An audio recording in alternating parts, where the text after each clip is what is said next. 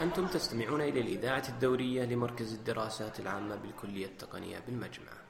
للحصول على آخر المستجدات يمكنكم الاشتراك بإذاعتنا على الآيتونز أو متابعتنا على تويتر at gsc1433 السلام عليكم ورحمة الله وبركاته. كل عام وأنتم بخير وأعاد الله عيدكم بالرضا والمسرات. يا أيها الناس إنا خلقناكم من ذكر وأنثى وجعلناكم شعوبا وقبائل لتعارفوا. في حياتنا اليومية نلحظ الكثير من الاختلافات اللغوية بين زملائنا وأصدقائنا.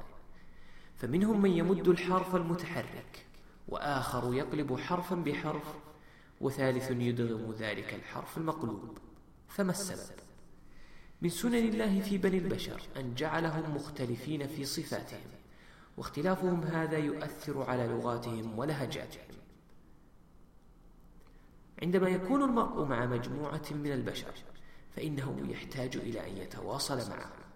وهذا التواصل يكون عادة عن طريق الكلام.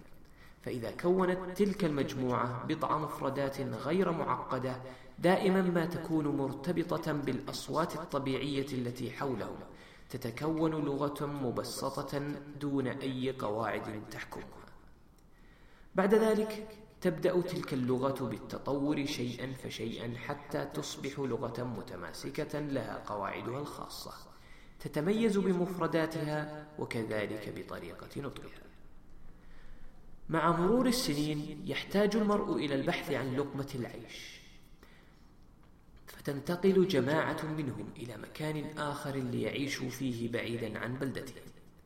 فيجدون أناسا خاضوا مرحلة تطور اللغة فأصبح لديهم لغة أخرى لا تمت للأولى بصلة.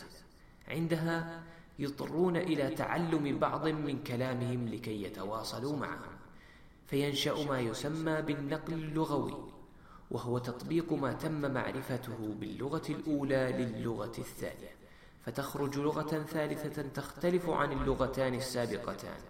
وهكذا حتى تتكون ملايين اللغات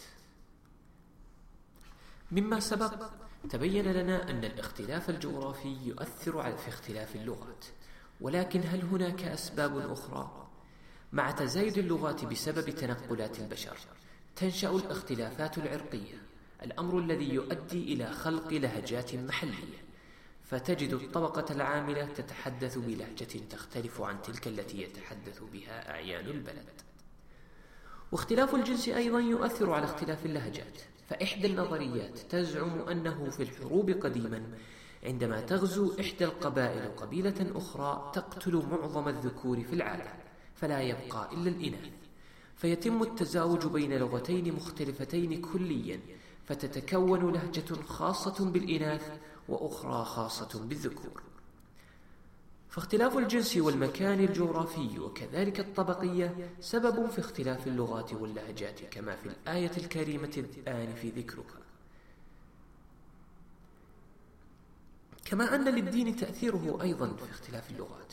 يقول الله تعالى لكل جعلنا منكم شرعة ومنهاجا ولو شاء الله لجعلكم أمة واحدة. فلو كانوا أمة واحدة لتحدثوا بنفس اللغة. وهناك أمور عديدة لاختلاف اللغات. ولمن أراد الاستزادة فينصح بكتاب قيم لبيتر تراجل وهو Sociolinguistics An Introduction to Language and Society. شكرا لذوقكم. كان معكم منصور عبد العزيز الفايز من مركز الدراسات العامة بالكلية التقنية بالمجمع للتواصل يرجى متابعتنا على تويتر at gsc1433 أو المراسلة عن طريق البريد الإلكتروني gsc1433 at gmail.com شاكرين لكم حسن استماعكم.